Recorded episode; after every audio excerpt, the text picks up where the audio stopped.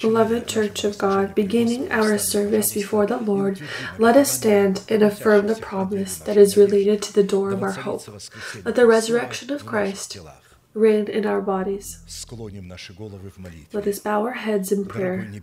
Dear Heavenly Father, in the name of Jesus Christ, we are grateful to your holy name for this once again privilege to be at this holy place that your hand has outlined for the worship of your holy name. Allow your inheritance in the name of the covenant of blood to be lifted to heights higher than us, and to break the chains of all evil and sin that holds us captive.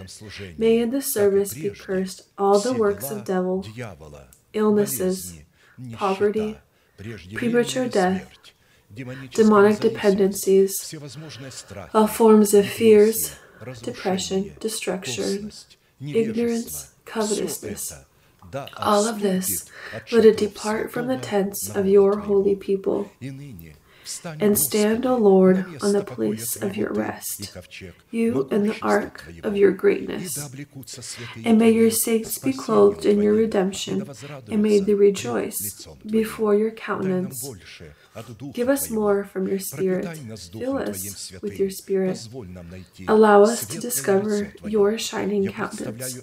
I lay this service in your divine arms. Guide it with your uplifted hand. Almighty God, Father, Son, and Holy Spirit. Amen. May the Lord bless you. You may be seated.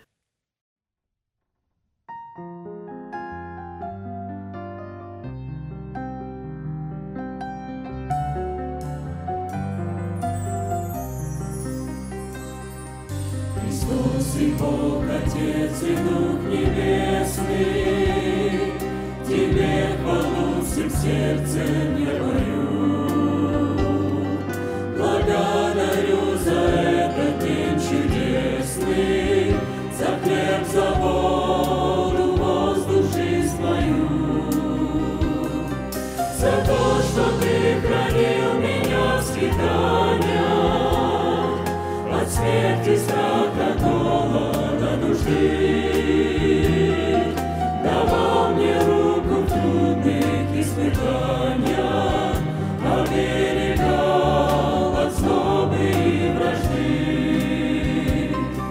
За то, что Ты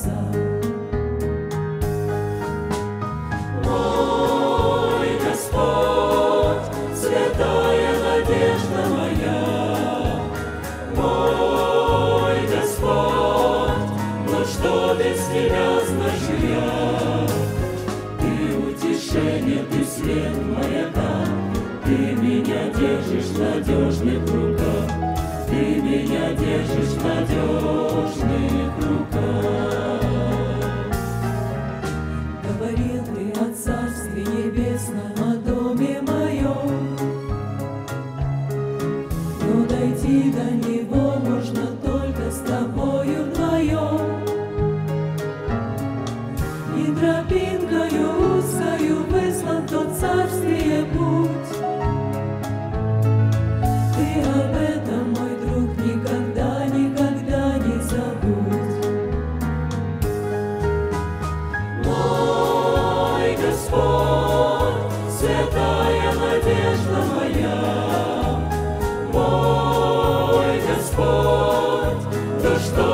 Тебя слышу я?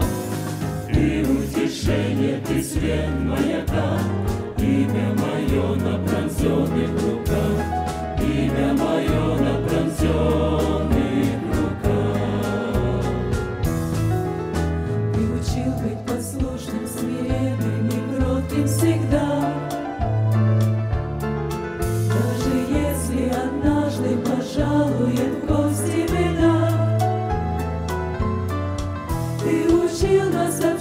общаться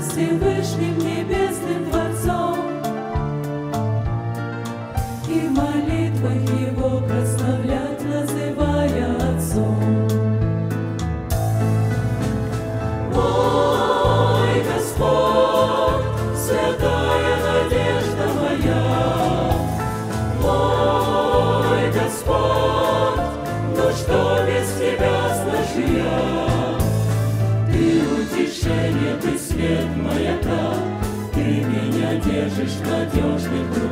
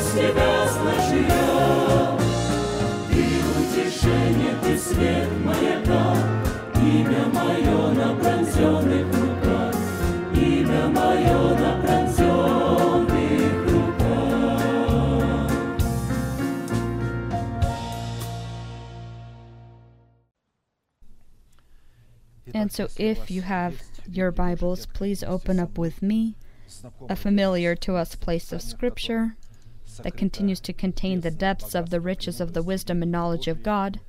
That is the unsearchable inheritance of Christ. This is Matthew 5:45 and 48. That you may be sons of your Father in heaven. For he makes his sun rise on the evil and on the good, and sends rain on the just and on the unjust. Therefore you shall be perfect, just as your Father in heaven is perfect. The sermon that I would like to continue is called Called to Perfection. We together know that this promise contained in the commandment is the inheritance of the saints of all generations, and this commandment of Christ is addressed specifically to his students. Therefore, people who do not accept God's delegated authority over themselves have no part in the inheritance that is contained in this commandment and are not able to have it, don't have the right to be called students because they never come to church as students, they come as inspectors in order to inspect the one that is preaching, whether he speaks correctly or incorrectly. I remember in one of the churches I was in, I was preaching, and after the church, a woman with uh,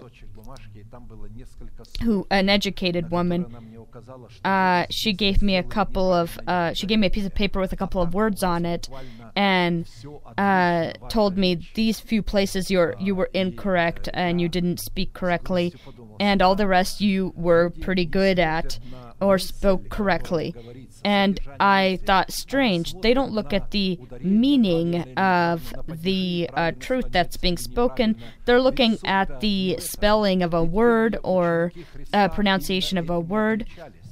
Uh, the first disciples, if you remember, were actually.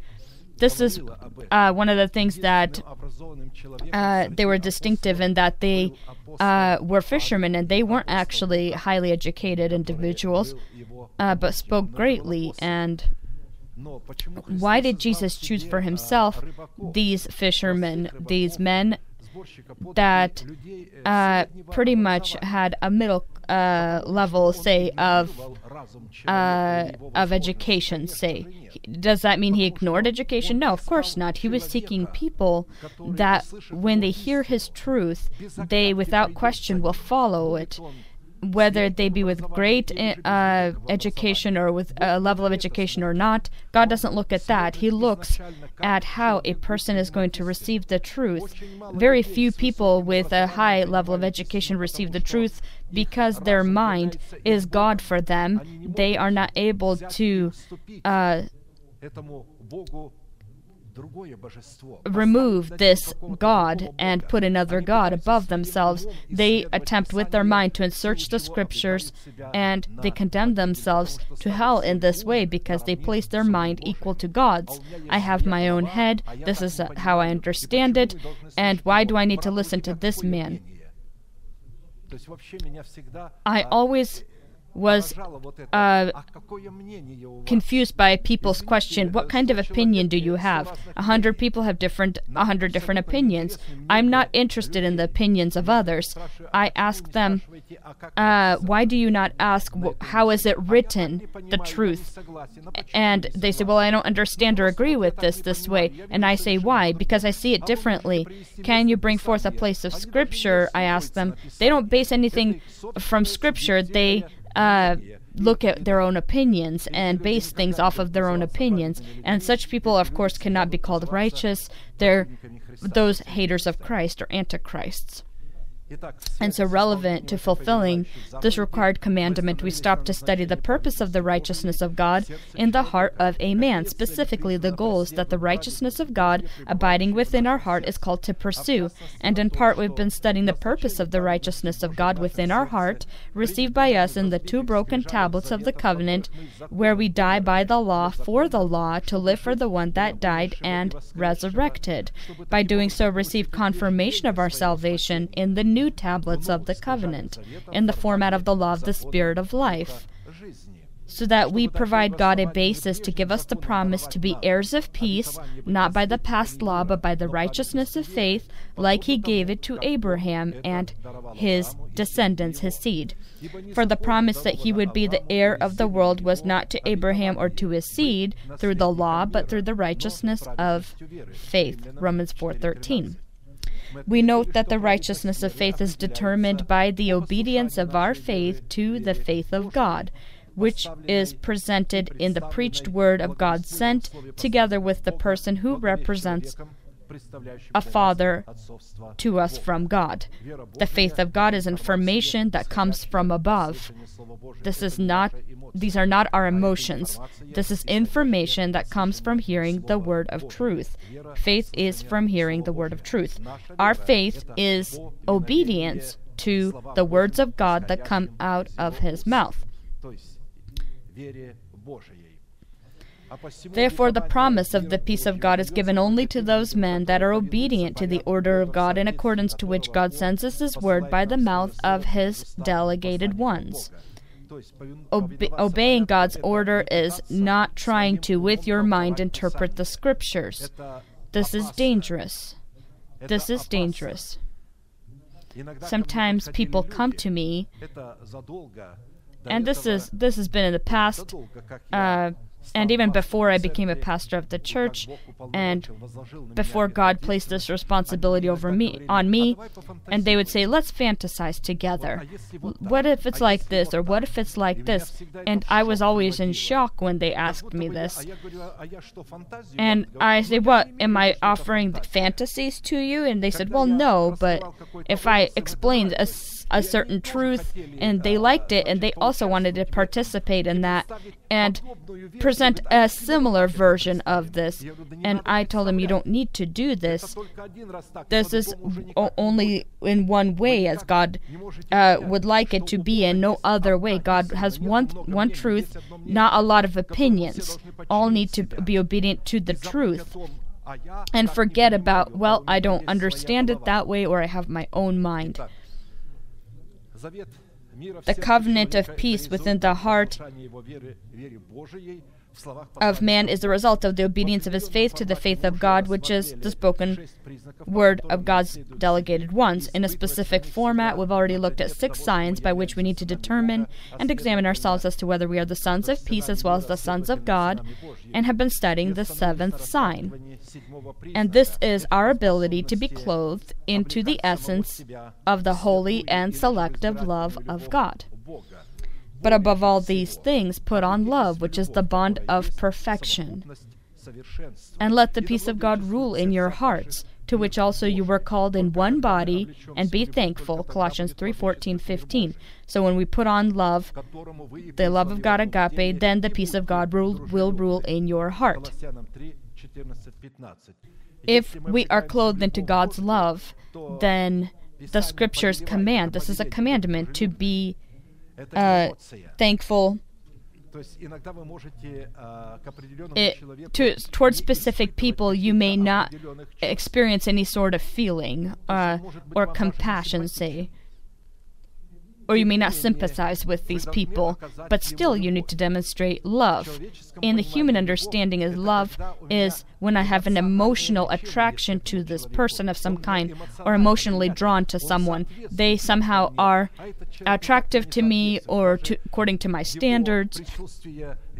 Uh, but a person that's not attractive or uh, even bothersome. And it truly is so because we all are different. Just uh, some people will be attractive to us, others will not be. And what do you do? Don't follow after your feelings and tell your feelings in the name of Jesus Christ. I command you to love these people. And when you command your feelings, and you will be friendly with these people, you'll be, begin to notice that they actually become very attractive to you as individuals, as people. Loves God. God's love is not emotions, but fulfilling God's commandment. If you love me, keep my commandments. I often say, as Apostle Peter attempted to prove to Jesus that he loved him, show, uh, indicating his emotions that, Lord Jesus, you know that I love you. He was telling him, uh, in other words, look at my emotions. You see your God. You can see my feelings for you. You, with these feelings, also betrayed Christ. He had that feeling and he betrayed Christ. He was ready to die for Jesus, but in the needed moment, when the powers of hell were before you and you and tested you, you said, "I don't know this man." You were looking at the teacher that they're leading to his death and said, "I don't know this man." You three times denied him. And Jesus at this time, in the third time when he denied him, I don't know this man, he said, he turned and so looked at him, and their eyes met, and the arrow pretty much went through Peter's heart because he loved him with his emotions. He left in shame, in fear,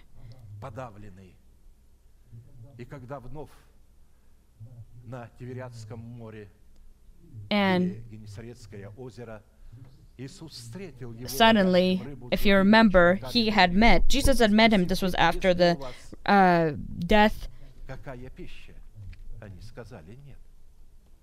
Он еще не знал, что это учитель. he asked him, he asked Peter, Do you have any food? And they said, No.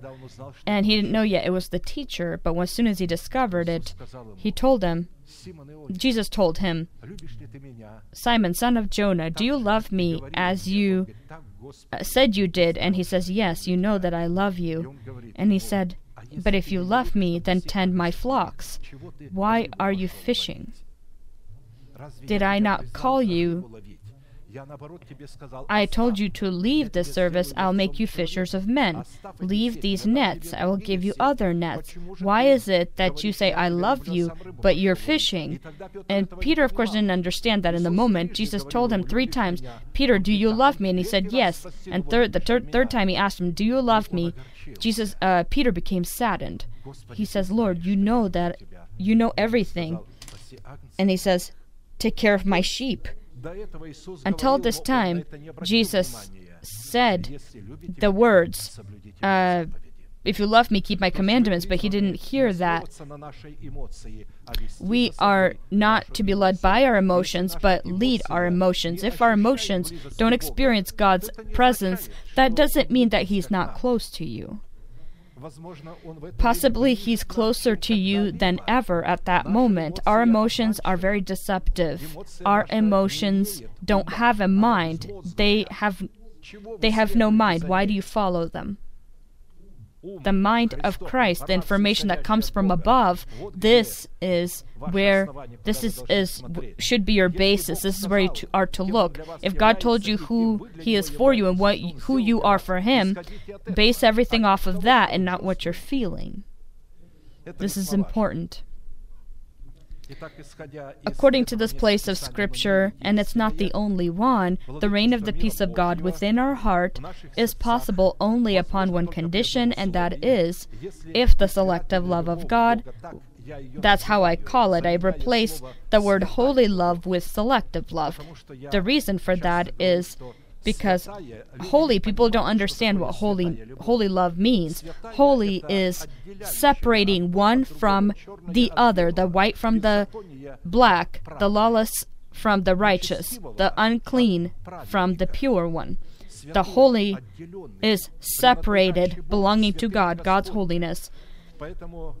And so the other word, holy, is selective. It selects the one, and He foreknew us before the creation of the world. He separated us, He chose us as holy because He knew we'd follow His way. If the selective love of God will abide within our heart, and if we will be clothed into the selective love of God, then it will happen that will this will give God the basis to fill us with His peace, since in the selective love of God, which is the atmosphere of the peace of God,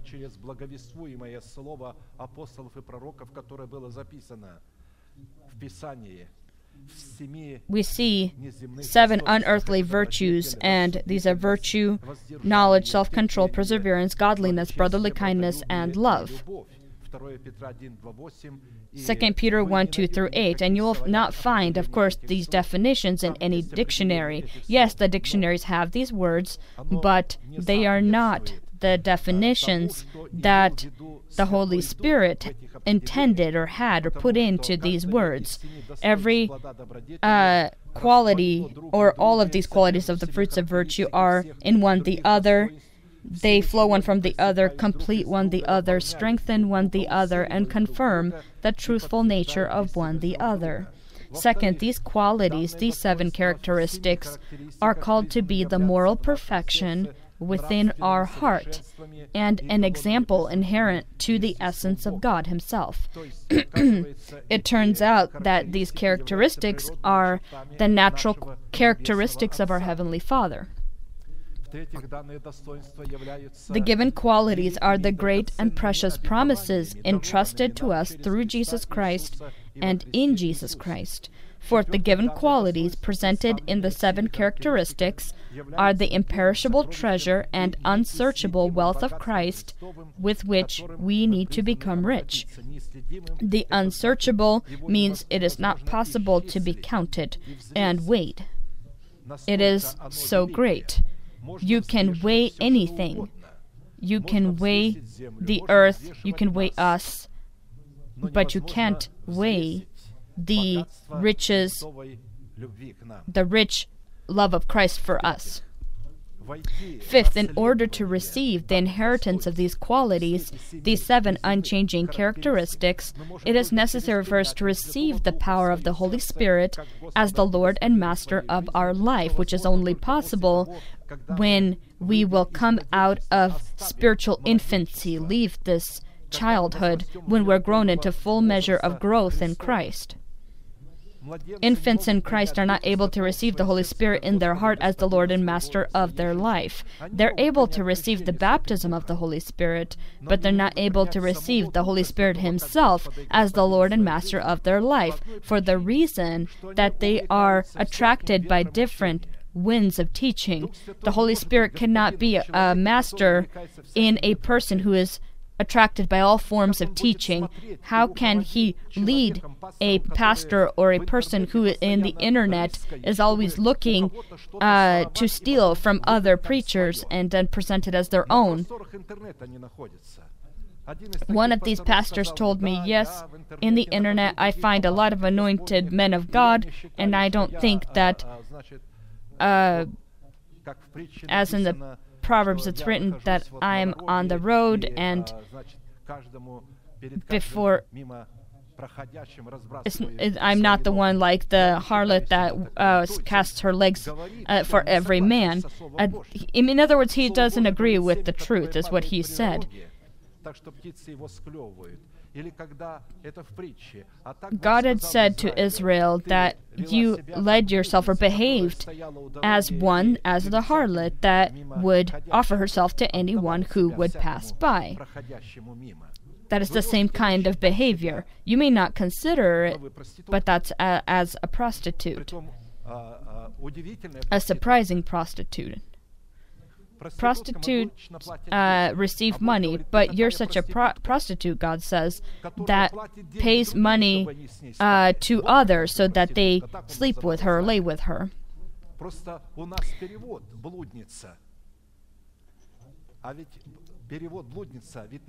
In the modern language, a prostitute is. And you say, what? God called his nation this way? Yes, he did, because that's how they behaved. God.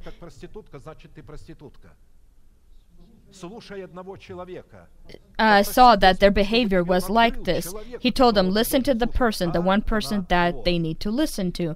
But they refused to, and they behaved so as he said. You may hear, listen to other anointed preachers as as you you would like but what is the church of christ? This is an army. An army has different uh, different uh, positions different uh, ranks. You either are in aviation or you're uh, out on the sea or or you're a general, whatever you may be, each one has their own place. Yes, another person may be an anointed of God. Uh, if you're in one, uh, if you are in one position and you're trying to go and see what's in the others, uh, you are going to be out of your place. And so, you being in your place, you fulfill your purpose and your unique calling.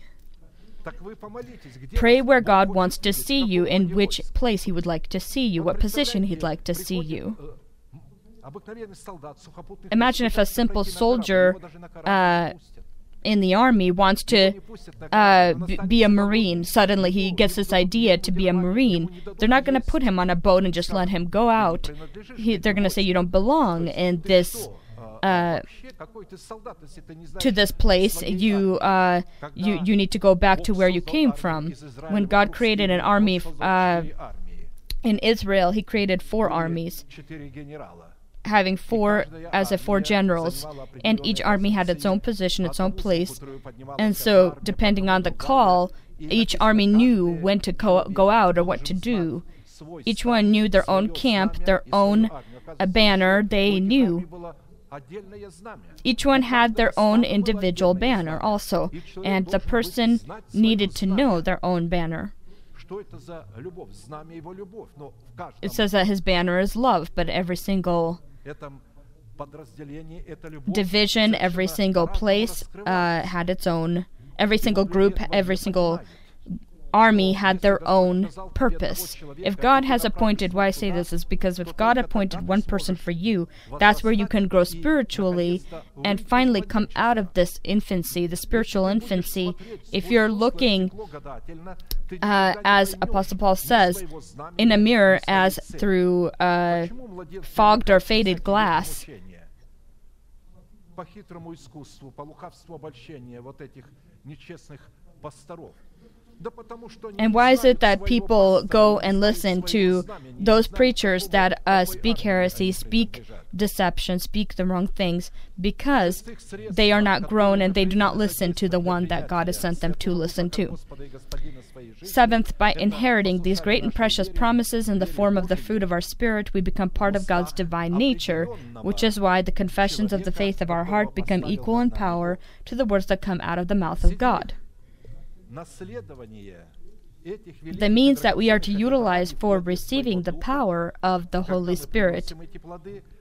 as the Lord and Master of our life is the obedience of our faith to the faith of God.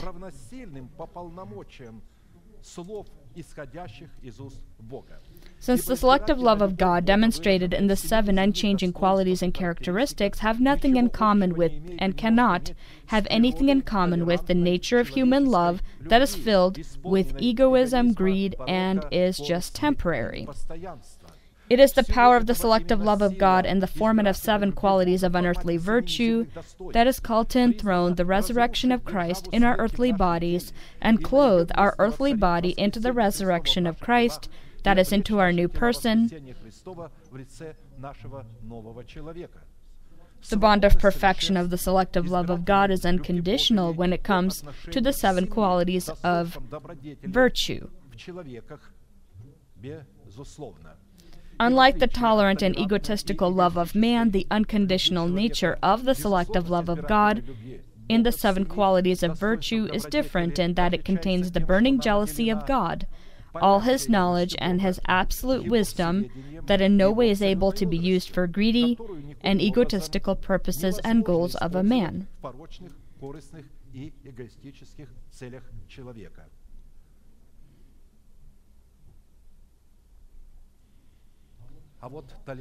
At the same time, the tolerant love of man toward other men is very conveniently used for greedy and egotistical purposes. Here's what the scriptures say regarding the strength of the love of God Set me as a seal upon your heart, as a seal upon your arm, for love is as strong as death, jealousy as cruel as the grave. Its flames are flames of fire, a most vehement flame. Many waters cannot quench love, nor can the floods drown it. If a man would give for love all the wealth of his house, when it says the floods will not drown it, that means the floods of uh, deceptive teaching.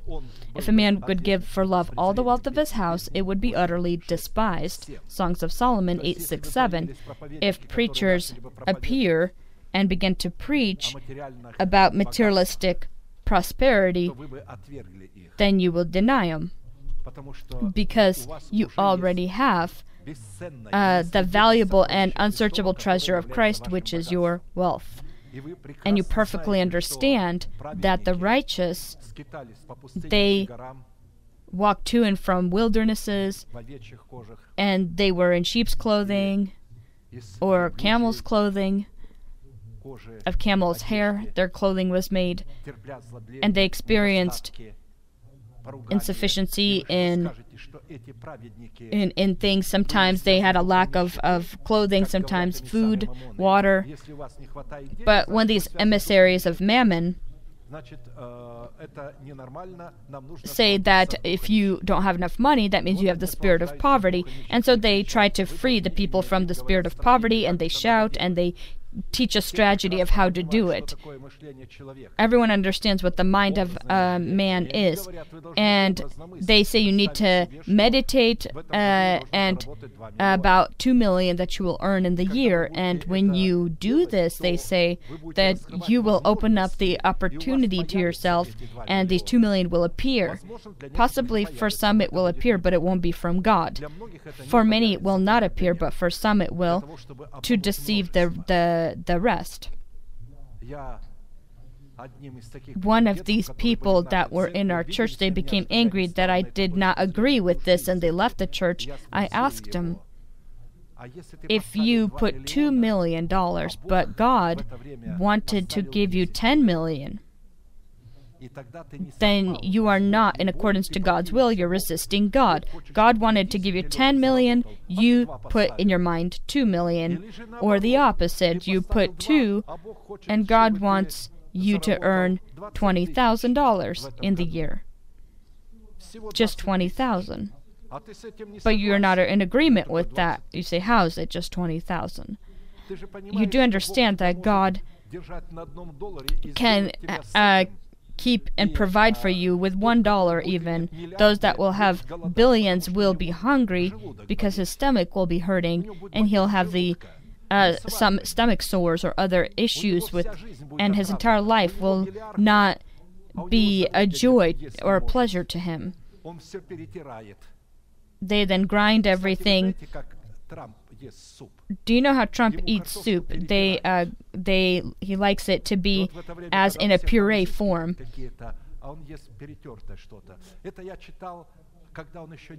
I read this about how he liked it before he was a president, when he had his organization, when he had his own businesses in order to select uh, beauty beauty queens. That was his business, and and they were writing about what they what he was eating, and he sat down and was eating as a pureed uh, potato soup.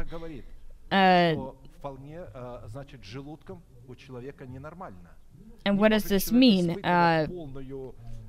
that there are sometimes situations where a person may be ill uh, in the stomach and of course and for example if he if someone is healthy and has a lot of money and eats well. But look at the end of these of, of these people.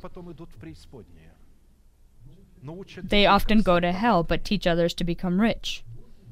Be afraid of those who teach you to become rich.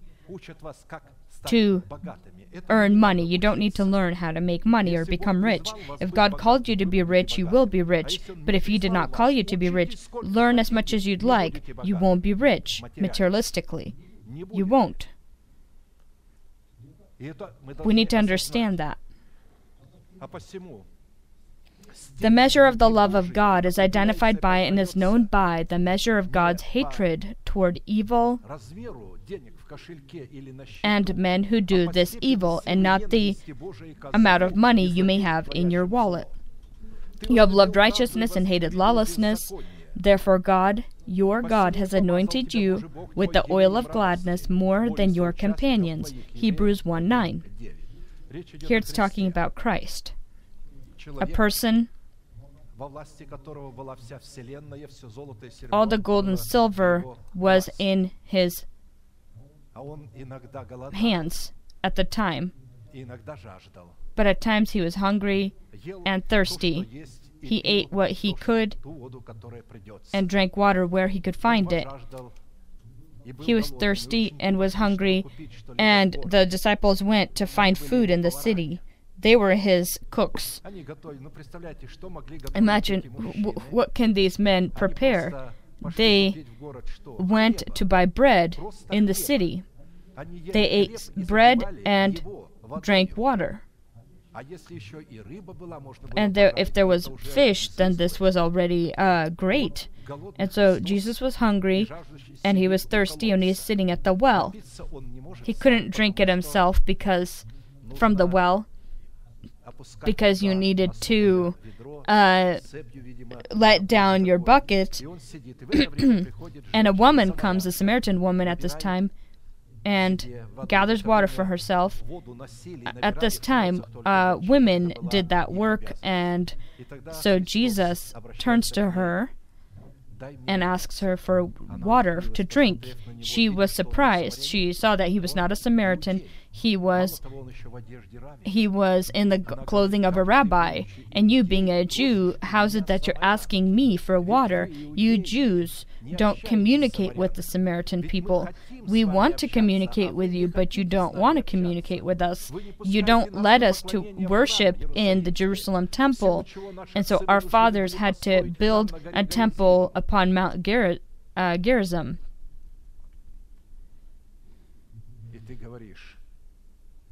and you say, Give me drink. And he said, If you would have known the gift of God and who it is who's asking you, you yourself would have asked him, and he would have given you living water.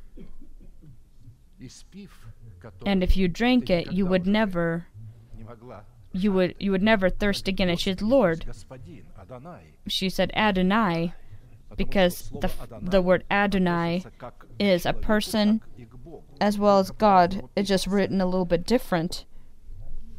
Give me some of this water.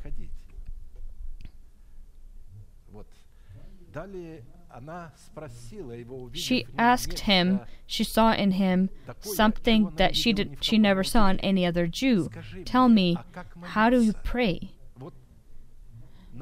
On this mountain or in the Jerusalem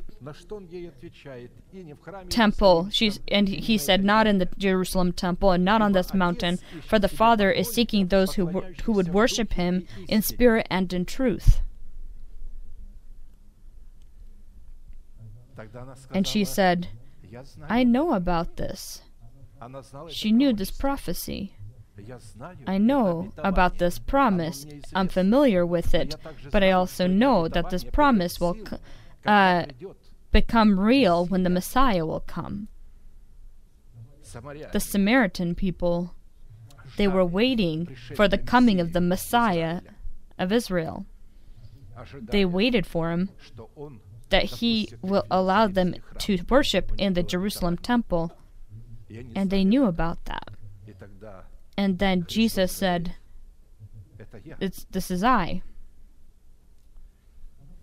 She believed it very, very quickly. The Jews didn't believe this. They wanted to stone Jesus more than once. They became angry. They were looking how to kill him when he would tell them, But this Samaritan woman believed him. And she didn't give him drink, but from joy she left her vessels. She says, Wait, I'm going to come, come back. She went to her people and told them, Listen, I have found the person that the Word of God wrote about, the Messiah. And they said, Are you, are you, are you sure? They weren't believing her at first, but she said, he said everything that I had done because he said, Call your husband and come back when. He, and she admitted that she didn't have a husband, and he said, You're right, that you don't have a husband. You've been married to five men, and the man that you live with now is not your husband. And of course, she understood that before her, it wasn't just a simple Jew, but a prophet. And when the Samaritans came and saw this person, and he began to speak to them, you know what they said to this woman? We now see that this is the Messiah. We don't need you to tell us anymore. We see for ourselves that this is the truth. The Samaritans acknowledged him.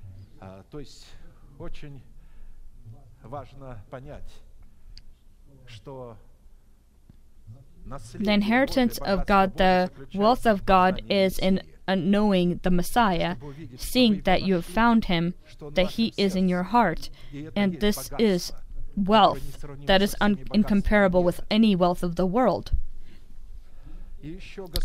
And the Lord tests the righteous, but the wicked and the one who loves violence his soul hates. Upon the wicked he will rain coals, fire and brimstone, and a burning wind shall be the portion of their cup. For the Lord is righteous, he loves the righteousness, his countenance beholds the upright. Psalm 11, 5 through 7. God has loved righteousness in the carriers of righteousness and uh, hates hates lawlessness and those who carry lawlessness. Only loving what God loves and hating what God hates, we are able to demonstrate God's perfection in his reaction toward the righteous who perform good and the unrighteous who perform lawlessness. The selective love of God by its unchanging nature in the format of seven supernatural qualities is called to grow us into the fullness of the growth of Christ, or lead us into the perfection like the perfection of our Heavenly Father, so that we can shine the light of our sun upon the just and the unjust, and pour out our rains according to God's intentions upon the righteous for good and the unrighteous to punish them. Considering, therefore, that these seven qualities of virtue, identifying the selective love of God, do not have an analog in the earthly realm of the human lexicon, not in any dictionary of the world. The love of God is the foundation and atmosphere of the moral and immovable law, opening up within our heart the essence of God and the essence of the heavenly kingdom. And this is not all. The love of God, agape, is a sovereign love which is unconditional when it comes to the people it chooses in its abilities to foreknow and predestine. For whom he foreknew, before the creation of the world, he also predestined to be conformed to the image of his Son, that he might be the firstborn among many brethren. Romans 8:29.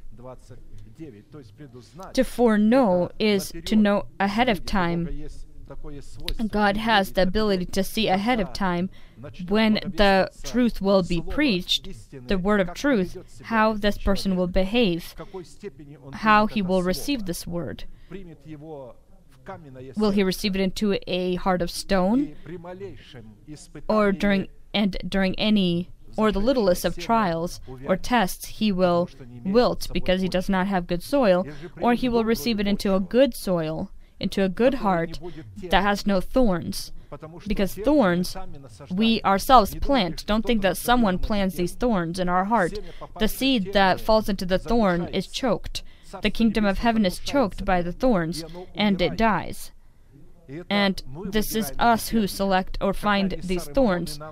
When the emissaries of Mammon begin to preach what materialistic prosperity is and that God wants us to be materialistically rich, God wants that we be rich in faith.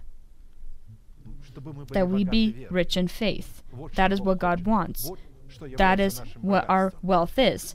Because of its sovereignty, the selective love of God never violates the sovereign rights of those people she selects, and never allows her own sovereign rights within her boundaries to be violated, these boundaries identified as his burning holiness.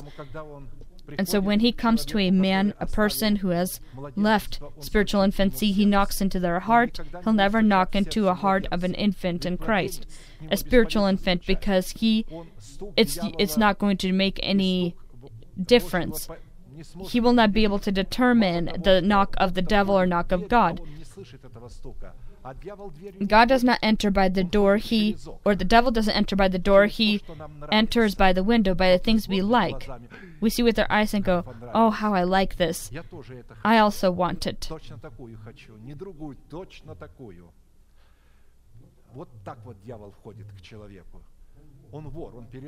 And so again, he is a thief.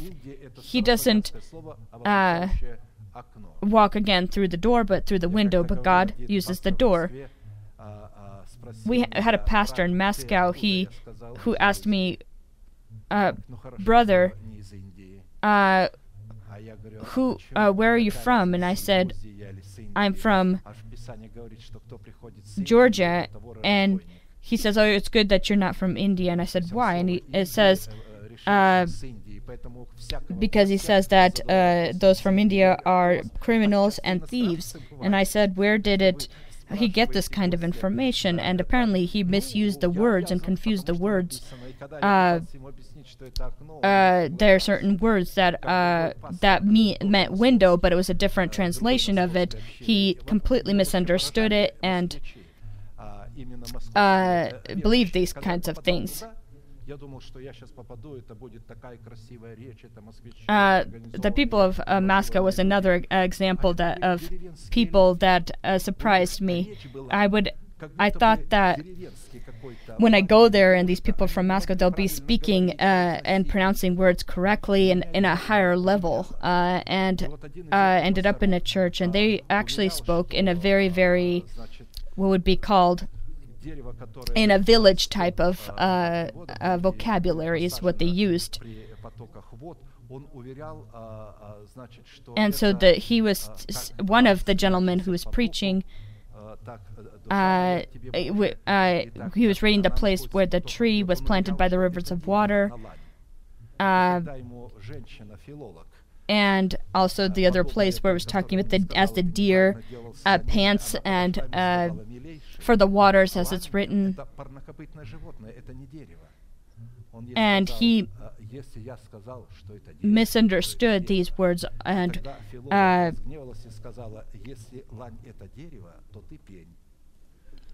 so they misunderstood and misinterpreted the words and were believing that a deer panting for water he would use the vocab his vocabulary wasn't very good and uh, the words that he was misinterpreting he was demanding that people uh, receive as they were as even though they were inaccurate. And a woman who attempted to correct that these words at one point was actually uh, expelled from that church for 10 years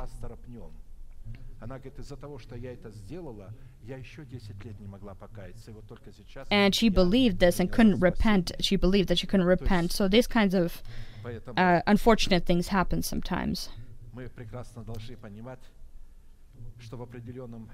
in a specific format when we're studying God's holy burning love we have been studying or have studied it already in the qualities of virtue, knowledge, self control, perseverance, and stop to study the virtue of the love of God in the mystery of great godliness. And without controversy, great is the mystery of godliness. God was manifested in the flesh, justified in the spirit, seen by angels, preached among the Gentiles, believed on in the world, received up in glory. 1 Timothy 3:16. Therefore, by demonstrating the signs of the fruits of godliness, we identify the true quality of the love of God agape within our heart and within the heart of men, whose words, actions, and the manner in which they dress are supposed to prompt the instincts of the opposite gender. It's not important uh, what uh, what the uh, fashion is in the moment because the way things are right now, they just are undressing people more and more. Before, uh, the devil would uh, undress people under uh, certain situations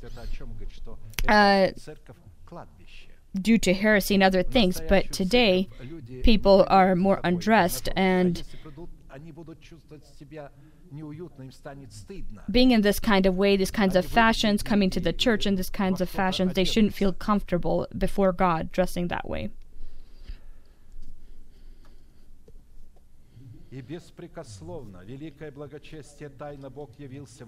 And without controversy, great is the mystery of godliness. God was manifested in the flesh, justified in the spirit, seen by angels, preached among the Gentiles, believed on in the world, received up in glory.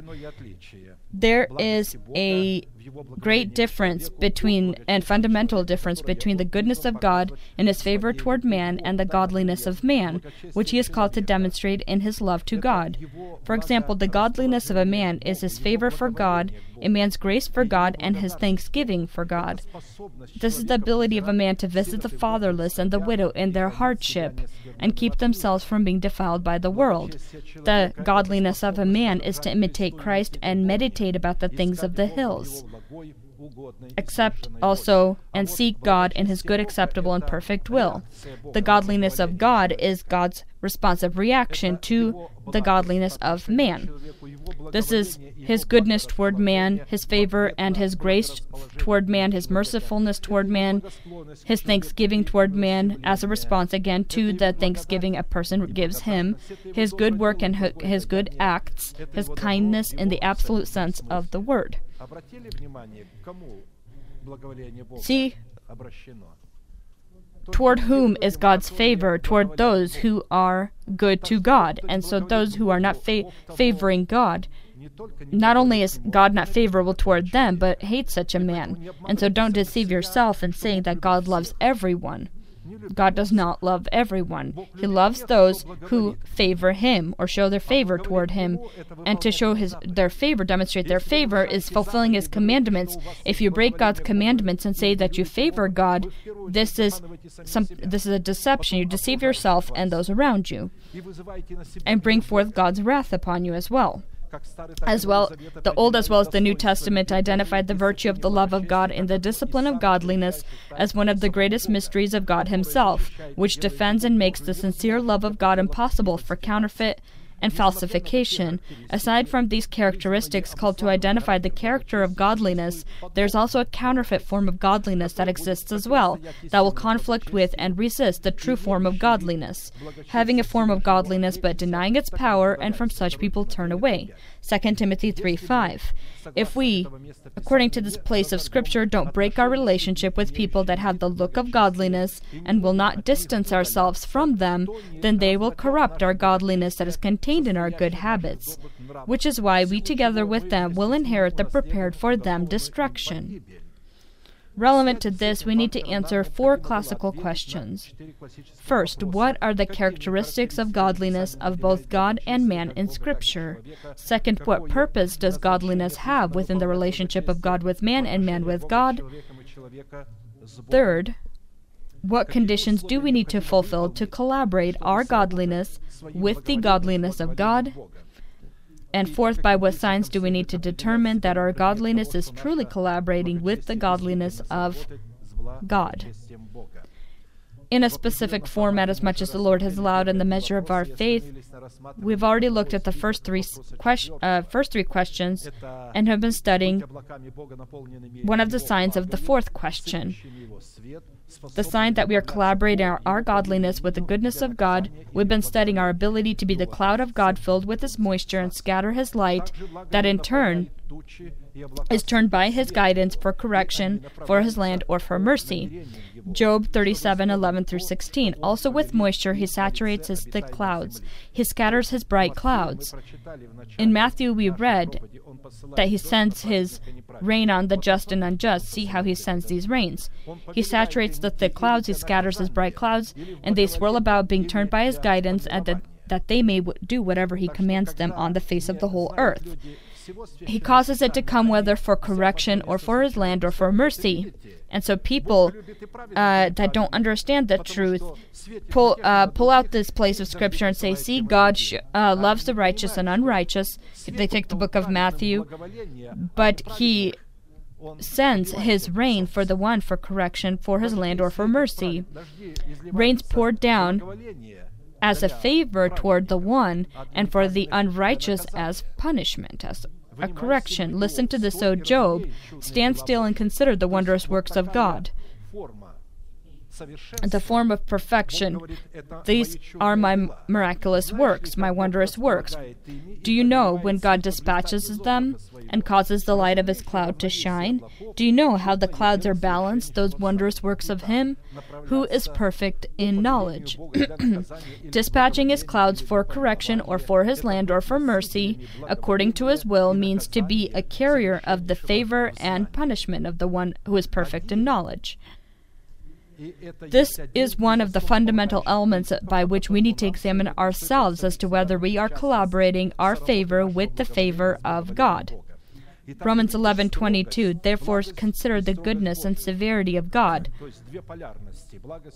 The two separate poles here on those who fell severity, those who in the beginning came and then began to say, Well, I don't agree with this, I don't understand it this way.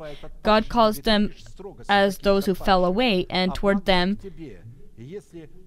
his goodness is in his severity, but toward you goodness if you continue in his goodness, otherwise you also will be cut off.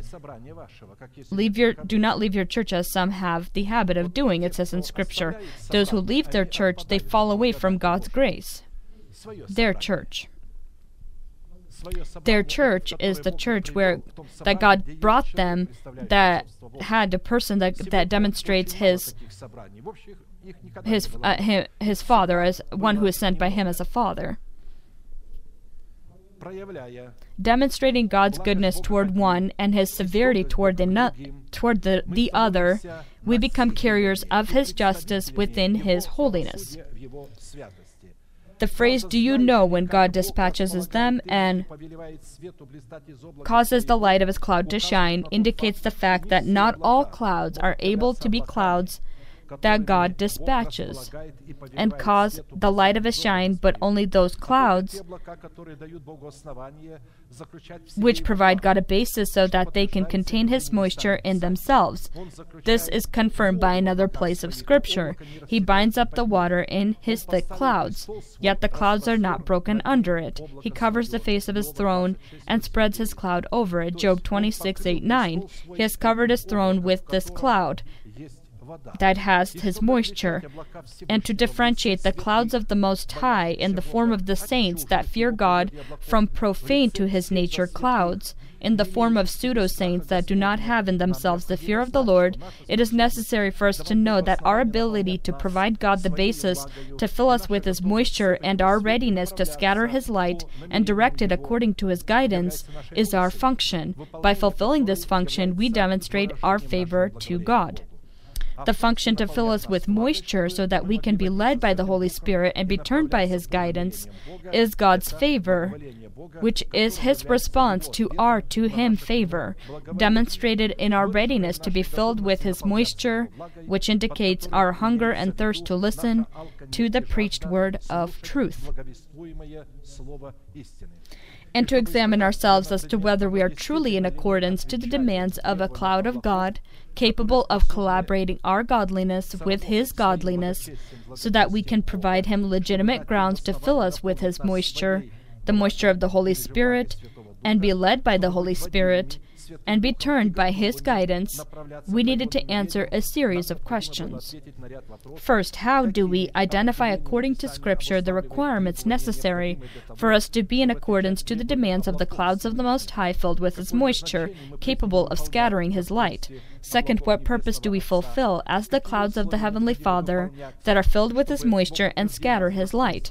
Third, what conditions do we need to fulfill so that God establish us as His clouds and by what signs do we determine that we are truly the clouds of the Most High, capable of being filled with His moisture?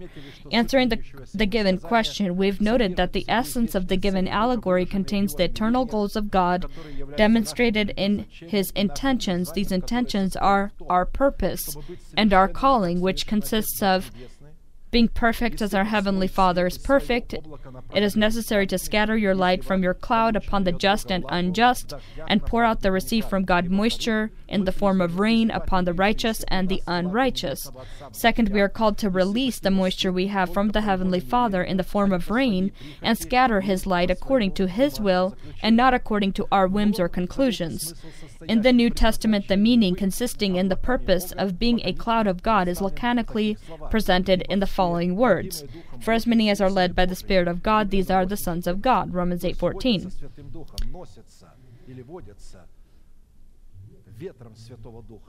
Which means that if we are not in accordance to the requirements of a cloud of God capable of being filled with His moisture and scattering His light for the purpose of correcting one and demonstrating mercy upon another, then our sonhood needs to be seriously questioned.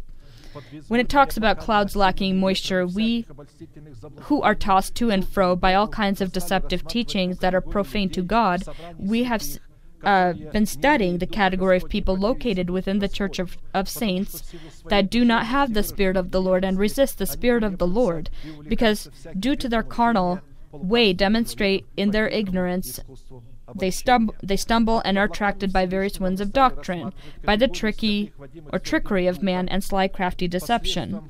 We've been looking at the cloud of the Most High as the category of saints that are led by the Holy Spirit by the means of their new person, created in accordance to God, in Christ Jesus, in righteousness and holy truth. And this means that the clouds of the Most High can only be those saints that have grown into full measure of growth in Christ and are in accordance to the demands of perfection that is inherent to God. Further, we've noted that the clouds of the Most High are within are those within God's possession, and they are a symbol of His great mystery and are called to fulfill a vital role in the work of adopting and redeeming our body from the law of sin and death. Therefore, the cloud of the Most High in Scripture is a symbol of the glory of God, the place where God abides, the clothes into which God dresses, and the midst from which God or the Lord speaks. In a specific format, we've already looked at two questions and two of the conditions of the third question. Therefore, we'll immediately turn to study the third condition of the third question. Third, to be in accordance to the requirements of a cloud of, of God, it is necessary to pour your rains of righteousness upon our earth and command your earth to open and bring forth salvation, and that righteousness spring up from our earth together with salvation. Rain, uh, rain down, you heavens, from above, and let the skies pour down righteousness. Let the earth open, let them bring forth salvation, and let righteousness spring up together. I, the Lord, have created it. Isaiah 45 8. In the given commandment, in order to be in accordance to the clouds of God, we see concealed conditions of collaborating or the collaboration of the seed of the preached to us word by that person that represents for us the power of a father from God, in order to plant into our heart the seed of the word about salvation and righteousness in the format of the fruit of the tree of life. The phrase rain down, you heavens from above, means fill the clouds with moisture. This command is clearly addressed to those saints that carry responsibility for fulfilling clouds or filling the clouds with moisture and possess from God power to rain, which means speak the good word of truth in order to be filled with the moisture of God. The phrase, let the skies pour down righteousness, let the earth open, let them bring forth salvation, and let righteousness spring up together, refers directly to that category of saints that accept over themselves the authority of God in the words of the person that is sent by God, so that they can pour down right, uh, righteousness upon their earth and command their earth so that it, it open up and bring forth salvation and bring righteousness. The phrase I, the Lord, have created it means that man that the man that possesses the power of a father from God has planted the seed of the word of righteousness. A person gives the power to water and water the seed of righteousness, and God grew the seed of righteousness. As it is written, 1 Corinthians 3 5 through 11. Who then is Paul and who is Apollos, but ministers through whom you believe, as the Lord gave to each one? I planted, Apollos watered, and God gave the increase. So then neither he who plants is anything, nor he who waters, but God who gives the increase. Now he who plants and he who waters are one, and each one will receive his own reward according to his own labor. For we are God's fellow workers, you are God's field, you are God's building. According to the grace of God which was given to me, as a wise master builder, I have laid the foundation, and another builds on it. But let each one take heed how he builds on it. For no other foundation can anyone lay than that which he which is laid, which is Jesus Christ. 1 Corinthians 3 5 through 11. Now, what conditions do we need to fulfill so that we, in the form of clouds of the Most High, could become able to be filled with His moisture, rain upon our earth so that it can bring us salvation and spring up righteousness? Rain down, you, O heavens, from above, and let the skies pour down righteousness. Let the earth open, let them bring forth salvation, and let righteousness spring up together. I, the Lord, have created it. Isaiah 45 8. Looking at this place of Scripture addressed to us as clouds of the Most High, we can see two conditions. The first condition, to have the ability to be filled with the moisture of the preached word. It is necessary to be clothed into the mantle of a student of Christ, ready to be a- ready and able to pay the price for the offered to us truth in the preached word.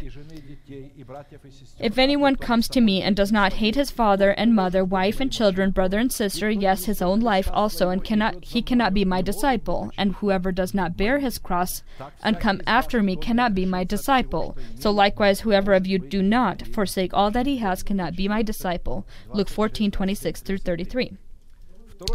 Second condition, it is necessary to rain righteousness first upon your own earth, and command your earth so that it bring forth salvation and spring forth righteousness.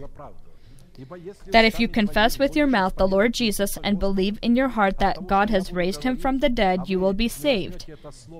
If you will not take this word and not receive it by faith and confess it with your mouth as the faith of your heart, if you will not do this, nothing will happen. But if you confess with your mouth the Lord Jesus and believe in your heart that God has raised him from the dead, then you will be saved. For with the heart one believes unto righteousness, and with the mouth confession is made unto salvation. Romans 10 9 10. By your words you are justified, and by your words you are condemned. Fourth, to be in accordance to the requirements of a cloud of God, it is necessary to determine, by the wisdom that comes from above, the abilities of our faith, and humble ourselves in accordance to the demands of the will of God. Who can number the clouds by wisdom, or who can pour out the bottle of heaven when the dust hardens in clumps and the clouds cling together? Jo- uh, Job 38, 37, 38. Considering that what God wants to make happen on earth, He will make happen by the confessed word, which is the faith of God abiding within the heart of His people. The phrase number the clouds in Hebrew means to weigh and number your abilities by the measure of the faith that you have. The phrase who can pour out the bottles of heaven means to bend your vessel so that the one who is thirsty may drink. And so the original says that this is to actually bend your vessel with water so that you can give drink to the one that thirsts. And so the one that thirsts is the Holy Spirit, whose food is our humility before the will of God. That is written in the Holy Scriptures that is within our heart. Therefore, to bend your vessel is to humble yourself in accordance to, dem- to the demands of the will of God. And in this way, quench the hunger and thirst of the Holy Spirit. It's noteworthy that in Hebrew, the phrase the vessels of heaven means new wineskins or a new wine bag that is filled with new wine, indicating a person that is being filled with the Holy Spirit or that is led by the Holy Spirit. Second, vessel or pot for pure beaten oil for the lamp indicates here we're talking about the meaning of these the meaning of this bottles of heaven. Second, vessels or pots for pure beaten oil for the lamp, and it indicates a person who, in whose heart the wisdom of God in the form of the Urim and Thummim abides. And third, these bottles is a zither, a triangular mus- musical instrument released or releasing low pitched sounds and having around 12 strings played by stroking the chords with your fingers or a specific finger tool, which indicates that person that praises and glorifies God in accordance to the demands of the 12 stones of the breastplate of judgment that we see in the elementary, elementary principles of Jesus Christ. And so, humbling ourselves in accordance to God's demands, we demonstrate God's faith in the new wineskins, in these new, in this new uh, wine, in the vessel with pure oil, and the musical instrument with twelve strings. The phrase "when the dust hardens in clumps" that means that uh, the melted uh, metals are being poured out. The phrase where it says the clods cling together means that they come together as one whole, because this earth means the church of Jesus Christ. Not just the soil of our heart, but also the soil of the body of Christ altogether.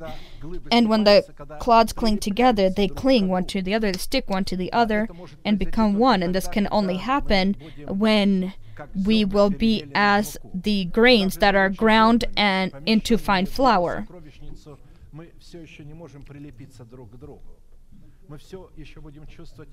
And until this happens, we still feel as if we're alone and will not actually feel like we're together, only when God will allow this grain to be ground in His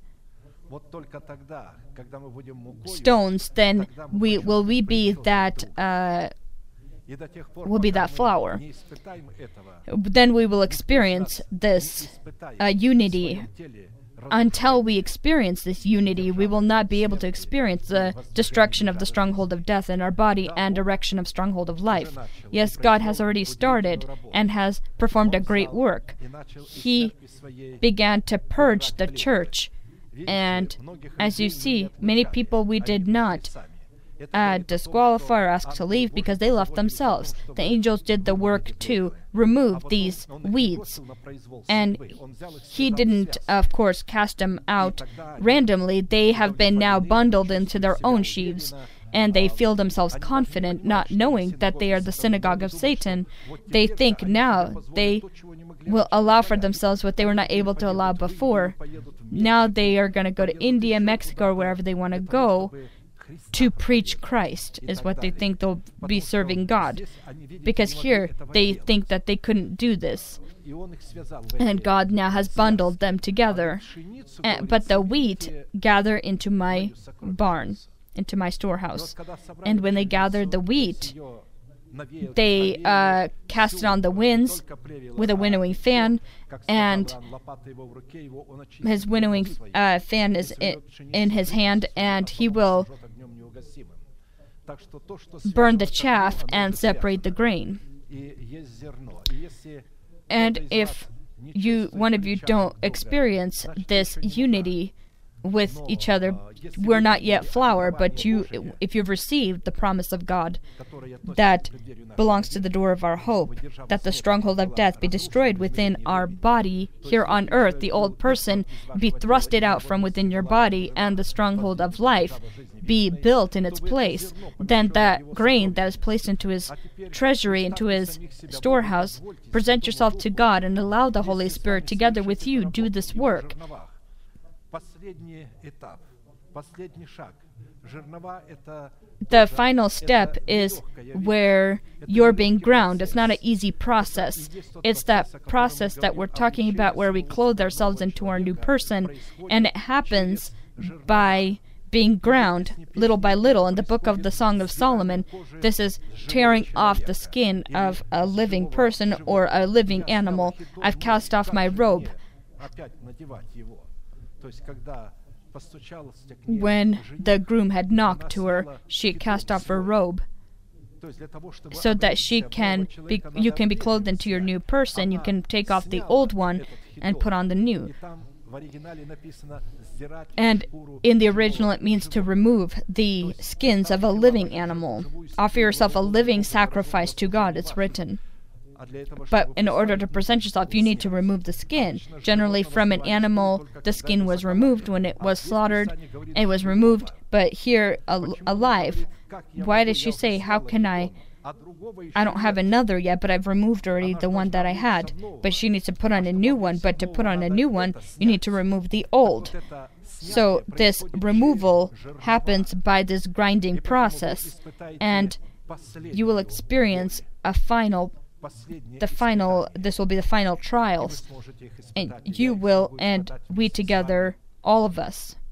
Because some of you may already experience yourself flour others as grains. but the entire work will be done soon and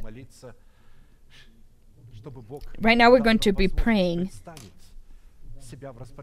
so that we and we will ask the Lord that we he, we can present ourselves for God's work. Amen. Let us pray. All those who desire to destroy the dependence of sin that's in them, destroy the dependence of fear and shame you may be dependent upon. The Lord is here to help you to separate yourself from the shell, from the chaff, to become this pure grain, to be within His grinding stools. And He is here to support you, He is not against you. We wait for you here. I will be praying your prayer together with you, and I ask you to deeply believe that God is for you, He's not against you and he is vigilant over his word so that it, he can fulfill it for you. Close your eyes, this is your secret room. Lift your hands to God, a sign that you're ready to receive from God what He wants to and desires to give to you.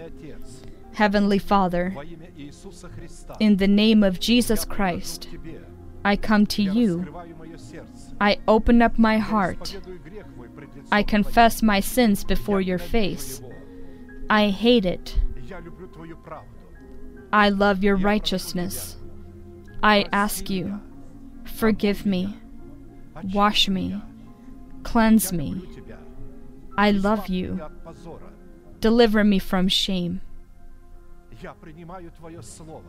I accept your word, the word of justification, into my heart. And right now, before heaven and hell, I want to proclaim that in accordance to your words, I am washed, I am cleansed, I am healed, I am restored, I am justified, and I am saved. Your sins are forgiven, and your trespasses in the name of Jesus Christ. May the Lord bless you. May He look upon you with His great face and show you mercy and give you peace. May thousands and ten thousands attempt to come near you, but they won't touch you. May all of the blessings of the ancient valleys and hills beyond you. May the stronghold of death be removed from your body with noise, and may the stronghold of life be erected in its place. May all this be upon you and your children and be fulfilled upon you, and the nation shall say, Amen.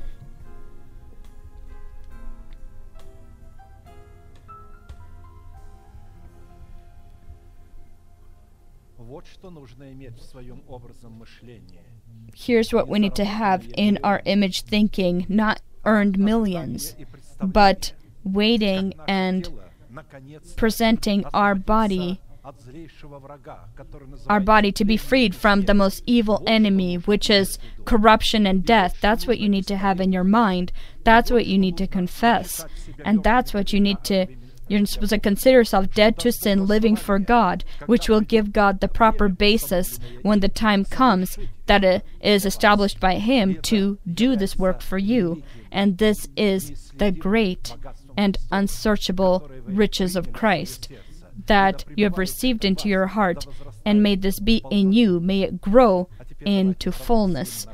Let us proclaim our unchanging manifestation. Now to him who is able to keep you from stumbling and to present you faultless before the presence of his glory with exceeding joy, to God our Savior, who alone is wise, be glory and majesty, dominion and power, both now and forever. Amen.